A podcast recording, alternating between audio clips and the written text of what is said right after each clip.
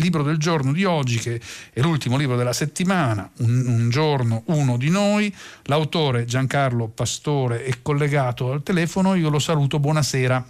Buonasera, buonasera a lei, a chi ci ascolta e grazie per l'invito. Eh, si immagini, siamo felicissimi, l'editore è Marsilio, il prezzo è di 16 euro, le pagine sono 245 eh, più eh, o, o, o, meno. Dunque, questo libro è un libro di un viaggio, la storia di un incontro, ma se devo dire, secondo me è la storia della fine di una glaciazione, come se fosse la storia di un disgelo, quella che lei ci, ci racconta. Cotroneo nel, nel risvolto di copertina dice l'erosione di un'antica solitudine è quella del protagonista di Graziano, cioè quella, la solitudine che va erodendosi? Ma guardi, mi sembra un ottimo modo per iniziare a parlare del libro. Uh, glaciazione mi sembra il termine perfetto, sì. Uh, indubbiamente, Graziano è uh, segnato, diciamo così, il protagonista è segnato dal proprio passato, un passato di, di traumi e di violenze che si sono scritti diciamo, in modo indelebile non solo nella sua memoria emotiva ma anche nel suo corpo. E quindi deve, deve imparare a, a, fidarsi degli altri in un certo senso. E questo, mm, insomma, questo percorso verso, verso, l'altro che è esattamente il tema centrale del libro, questa apertura, diciamo così, la resa all'altro, diciamo, la riconquista della fiducia. Graziano è tutto sommato uh, un personaggio che è stato tradito mh, mm, negli affetti da, dalla propria famiglia, cioè da chi in realtà avrebbe dovuto amarlo, avrebbe dovuto curarsi di lui e quindi il percorso è, è, è molto difficile. È molto difficile eppure avviene, avviene in queste 250 pagine, una pagina dopo, dopo l'altra. Il libro sembra iniziare con un miracolo, nel senso che eh, ce lo racconti lei, Graziano fa il cameriere in un piccolo ristorante del centro di Torino e cosa accade? Accade che, che uno sconosciuto, che in realtà è un, è un uomo che, sta, che va a, cena, a, pranzo lì da, da qualche tempo, che Graziano comunque ha addocchiato, anche se non se ne accorge, perché Graziano comunque si accorge sempre per ultimo delle cose che gli stanno capitando e, e questo sconosciuto gli propone un lavoro, eh, gli propone un lavoro che sembra un sogno, cioè lui gli chiede sei mai stato in America e dentro questa domanda c'è già, c'è già una sorta di promessa, una promessa di, di rinascita, di redenzione, di libertà. E infatti quello che gli promette, eh, mm, quello che gli, che gli propone eh, di pagarlo per accompagnarlo in un viaggio. Eh, e questo viaggio è l'attraversamento di un continente, cioè l'attraversamento degli Stati Uniti da, da, da Boston a Los Angeles. Eh, Edoardo con la scusa di, di, non saper guidare, di non voler guidare, insomma di aver bisogno di qualcuno che parli inglese al posto suo, gli fa questa proposta che come dice giustamente lei sembra, sembra un po' agli occhi di Graziano un piccolo miracolo, la svolta inattesa della sua esistenza. È un miracolo un po' per tutti, per Graziano che si è laureato in letteratura americana all'università, che in quel mondo in qualche modo ha trovato qualche parola che lo, che lo ha aiutato nella sua vita, è, è, un duplice miracolo. Chi è Edoardo? Beh, Edoardo, a differenza di Graziano, è un personaggio che sembra muoversi nel mondo con una certa disinvoltura, cioè eh, che ha vissuto, come dice Graziano, nell'amore e nella bellezza eh, che sembra circondato una, da una sorta di, di luce aurea, eh, ma che in realtà eh, nasconde un, un, segreto che verrà svelato solo alla fine del romanzo, un segreto che, che ha a che fare con, con, il suo futuro, in un certo senso.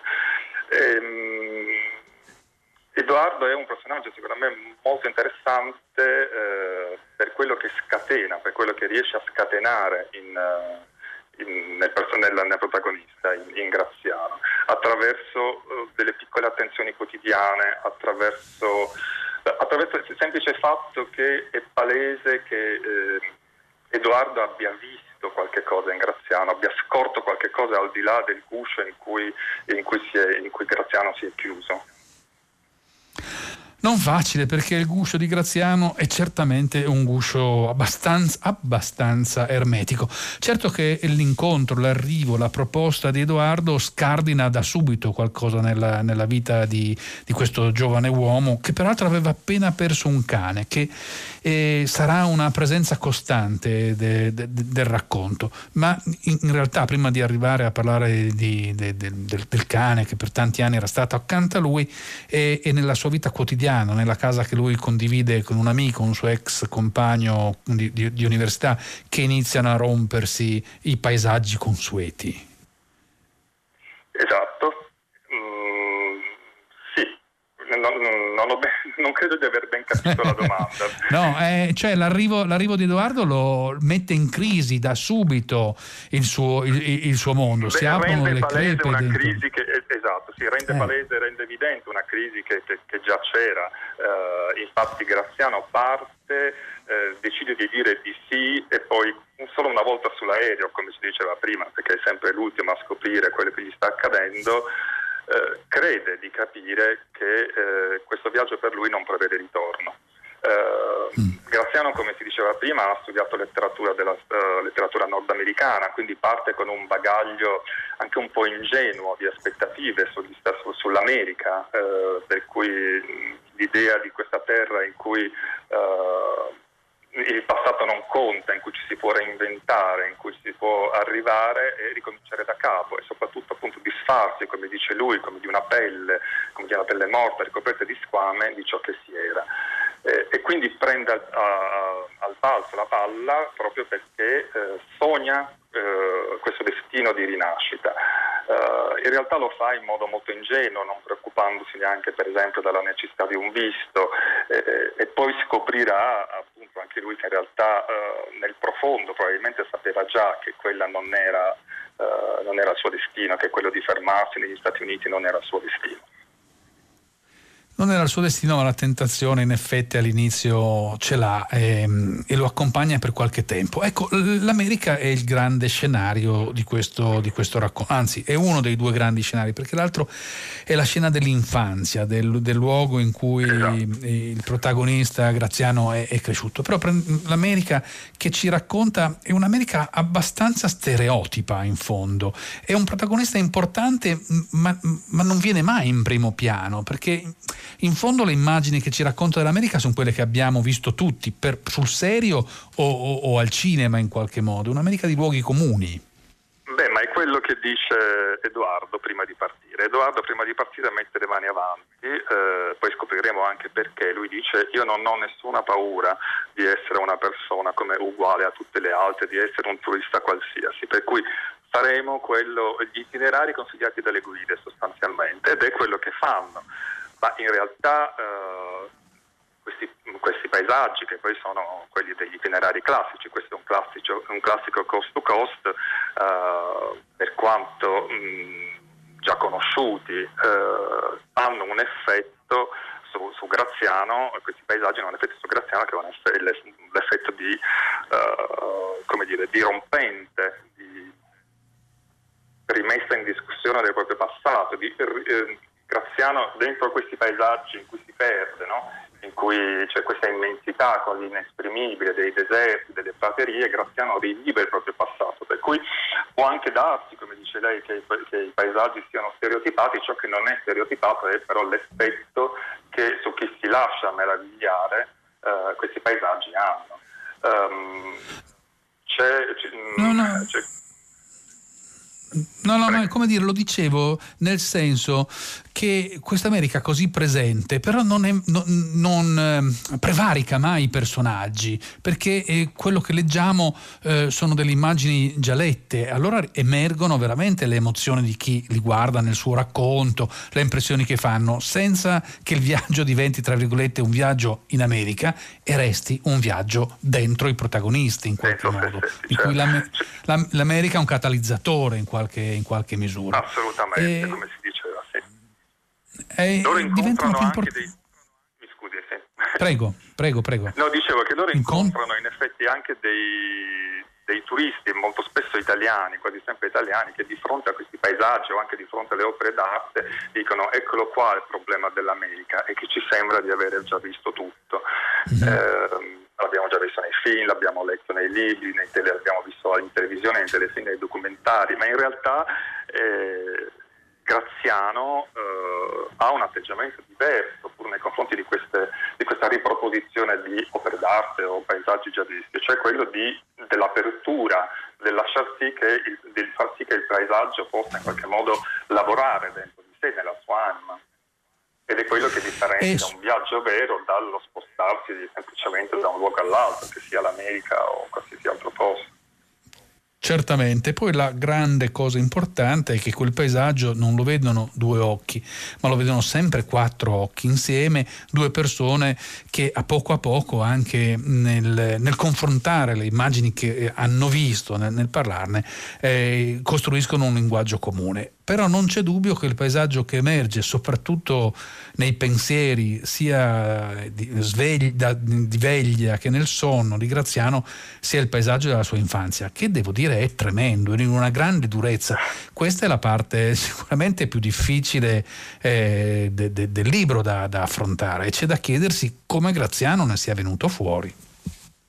Beh, questa è una bella domanda, c'è anche da chiedersi se ne è venuto fuori, indubbiamente. Um, sì, è un aspetto dell'esistenza che mi, interessa, che mi interessa da sempre, cioè la possibilità dell'essere umano di superare i propri traumi. Eh, soprattutto quando questi traumi sono vissuti in famiglia, come si diceva prima, del tradimento degli affetti. Um, è semplicemente un tema che, che, appunto mi interessa, mi è sempre interessato. Io prima di lasciare l'Italia ho fatto per moltissimi anni l'educatore eh, quindi ho lavorato ho stretto contatto con il disagio, con, con, con la sofferenza, con, con l'abuso e, e, mi sono sempre interrogato appunto su, su, su, su, questo tema, mi è sempre sembrato uh, dolorosamente affascinante. E, questo è. E, tra l'altro lavorando in un territorio molto simile a quello a, a, quello raccontato nel libro, cioè il paese in cui vive Graziano è un paese che sulle carte geografiche non esiste, ma che è in un certo senso un collage di, di, di paesi che, che, che, conosco, che, insomma, che, ho, ho, frequentato, in cui ho vissuto anche, in cui ho lavorato. E sono paesi in cui in modo particolare quello in cui vive Graziano è un po' al confine tra eh, la pianura poco lontana dalla metropoli, da Torino, e la montagna ed è come se l- l- la bruttezza, la violenza di queste due realtà in qualche modo si condensassero, per cui l'asprezza della vita montanare contadina e poi certe manifestazioni della vita cittadina che sono appunto violente, di, di isolamento, di solitudine, di sopraffazione, eccetera, eccetera. Sì, questa, questo punto di contatto tra la città e, la montagna, che sembra essere l'officina dentro cui lavora il padre de, del protagonista, colpisce per la mancanza di parola. Eh, la vita in famiglia eh, all'interno di questo nucleo è, è priva di dialogo, non, non, c'è scambio. Quello che passa è violenza, spesso, anzi direi sempre, ingiustificata. Sono scoppi di violenza che arrivano a sorpresa tanto ovviamente per il protagonista che li subisce, ma anche per il lettore che è stupito dalla insensatezza di, di, di ciò che vede. Realmente lei ha, ha vissuto, non, non, non, nella sua vita intendo, ma nella sua vita di lavoro, realtà di questo genere? Sono realtà così, come dire, esistono, purtroppo non, solo, non sono mm-hmm. solo fatti di cronaca, indubbiamente, eh, indubbiamente sì. Purtroppo devo dirle sì. Eh, sì, eh, sì, purtroppo devo dire, devo dire anch'io per lei, in qualche modo, e per chi, per chi li subisce, certo. Eh, mi sembra che forse, eh, e a questo punto arriviamo a questo, a questo, cane che è tanto presente, sia un po' lo spirito, quasi in un senso pellirossa, di Manitou, le grandi praterie, c'è un animale che si fa carico dell'animo della persona. Ecco, forse quel cane, il cane Lucy, se non ricordo male, o Lucky, non mi ricordo il nome, Lucky, è, è in qualche misura ancora lo spirito del suo protagonista, eh, ne vive i dolori e le, le battaglie. Assolutamente, mi sembra anche questa una bellissima interpretazione. Lucky eh, è un cane magico, già, già magico, comunque appartenente in qualche modo al mito. Uh, Lucky è mezzo lupo e mezzo cane d'atleta e come dice Graziano dai suoi antenati nordici ha ereditato questo occhio trasparente di un colore diverso dall'altro ed è attraverso questo, questa trasparenza che Lucky vede eh, le immagini dei sogni e degli incubi di Graziano eh, ed ha la grande capacità di rassicurarlo.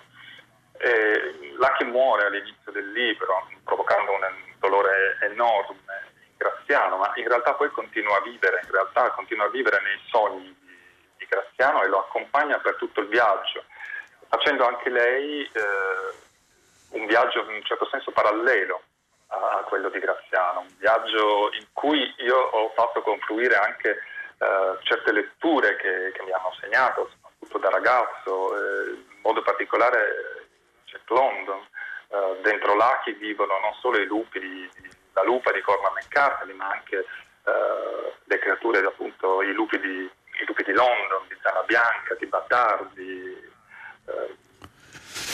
non mi, eh, di tanti. Esatto.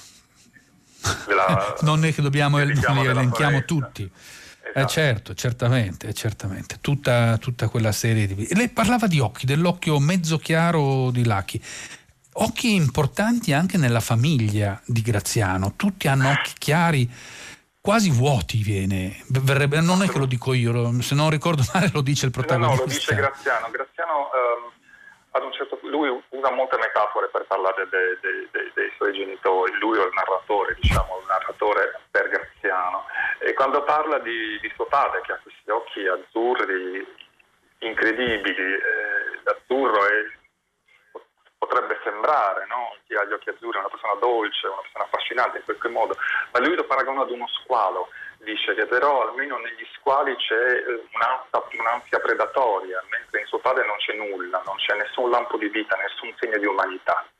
Eh, e quindi sono occhi che si spalancano su una dimensione terribile, terrificante, di, di mancanza di senso, come dice lei, di, di, di violenza assoluta, di violenza ingiustificata, e la stessa mm. cosa per la madre e per la nonna, perché Graziano vive da un certo punto in poi anche con la nonna e, mamma viene paragonata ad un minerale, e, mentre la nonna è di volta in volta un animale preistorico o comunque eh, un essere sen- esatto, senza sangue, un essere privo di vita. Eh, sono persone che lavorano, sono persone che lavorano tutto il giorno, per cui tutti i giorni, ma non si capisce bene per quale motivo, che non traggono nessun piacere dalla vita e che in questo lavoro probabilmente accumulano denaro che servirà mai a nulla. E qui come si diceva non solo non esiste l'amore, non esiste la parola, esistono le urla, esistono le bestemmie, esistono gli insulti, esiste il contrario dell'amore in un certo No, no, esiste la gratuità della violenza che è una cosa esatto. terrificante. Ho l'impressione che la maniglia che trattenga Graziano da precipitare a sua volta da qualche parte gliel'abbia offerta Emily Dickinson, che non è forse una poetessa che apre orizzonti di serenità, tra virgolette però allo stesso tempo offre, offre, un appiglio alle anime e sicuramente sembra che questo faccia con Graziano. Assolutamente, Graziano ha un processo di identificazione eh, assoluto con, con, con, questa poetessa, a mio avviso straordinaria. Eh, e lui dice una cosa che tra l'altro eh, è una cosa che capita a me, è capitato a me quando ho scoperto la Dickinson per la prima volta, cioè lui, lui dice eh, prima parla in realtà di Whitman e dice ho l'impressione che Whitman quando canta, quando, quando scrive le sue poesie lo faccia dall'alto, lo faccia come osservando dall'alto il mondo, gli americani e che questo, eh, la possibilità di stare sospeso nel vuoto sia dato da un, dal desiderio, dal motore propulsore eh, che è appunto il desiderio, mentre quando legge la Dickinson Graziano dice io sono afferrato da qualcosa che mi prende nello stomaco e mi porta in alto, mi porta in alto dove l'aria è così rarefatta che, che, fa, che fa quasi male a respirarla, ma dove riesco a vedere le persone e anche i pensieri sotto una luce diversa.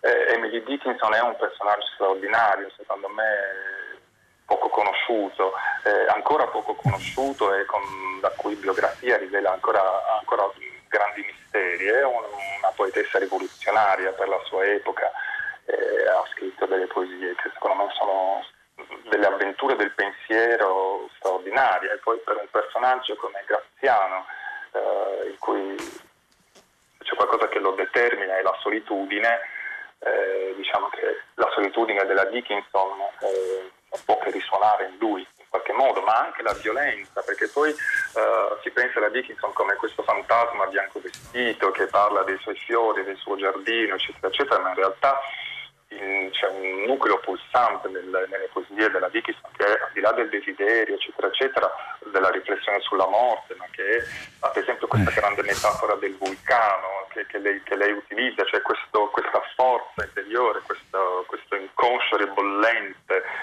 dentro a questa figura che, che la tradizione vuole appunto quasi monastica. Così pacata, eh, esatto. lo so, ma invece così non è. A questo punto io, Giancarlo Pastore, la invito al prossimo libro a scrivere un saggio, non un, non un romanzo, ma un saggio sulla Dickinson, che così ci, ci trasmetterà tutta questa passione che sicuramente passa, passa nelle sue parole. La ringrazio molto, siamo riusciti a non dire proprio tutto, tutto, tutto del libro, che mi sembra sempre un ottimo risultato, qualcosa rimane da scoprire. e, e, viva, ecco, lo dico ancora una volta, e, in questa giornata, la saluto, la ringrazio molto per averci raccontato un giorno uno di noi.